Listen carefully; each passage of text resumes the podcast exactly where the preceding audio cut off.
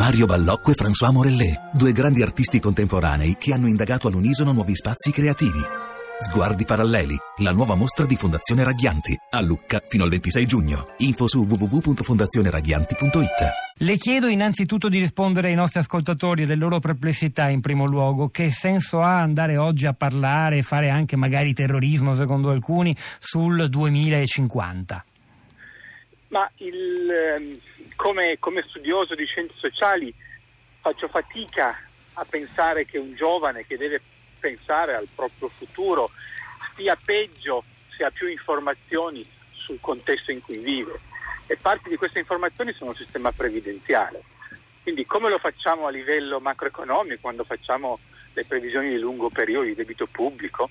Mi sembra molto importante che un giovane oggi possa avere, cosa che in realtà, come diceva alcuni osservatori, avviene negli altri paesi, è un fenomeno che nasce in Svezia, quello delle buste arancioni, possa avere una previsione basata su ipotesi ovviamente sono ipotesi di scenari ufficiali della Ragione Generale dello Stato, possa avere una visione di ciò che sarà la sua eh, reddito pensionistico in un futuro che ovviamente appare lontanissimo oggi. Quindi eh, avere più informazioni aiuta a fare scelte migliori.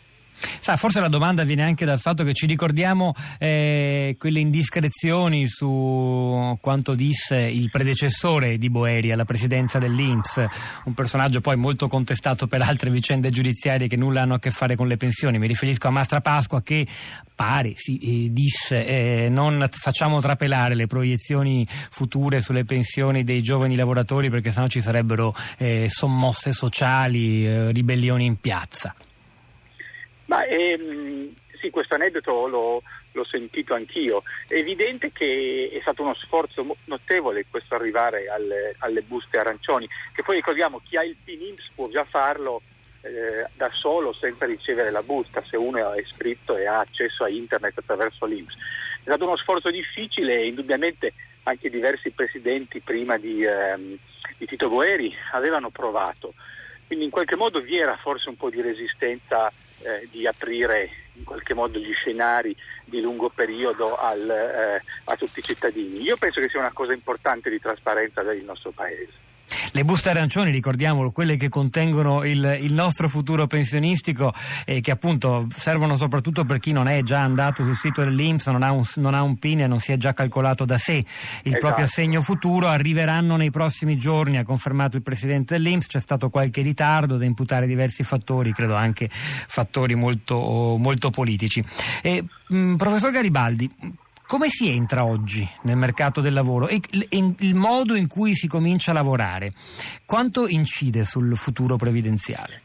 Guardi, incide, incide parecchio. Innanzitutto entrare è molto difficile, proprio in uno di questi ultimi studi che, che ho fatto anche ehm, con il professor Boeri, che in qualche modo anche come presidente dell'Inps continua in parte quando può e anche perché serve all'attività di policy, abbiamo guardato cosa è successo alle imprese che hanno avuto diversi lavoratori bloccati dopo il 2011 per la riforma Fornero Monti.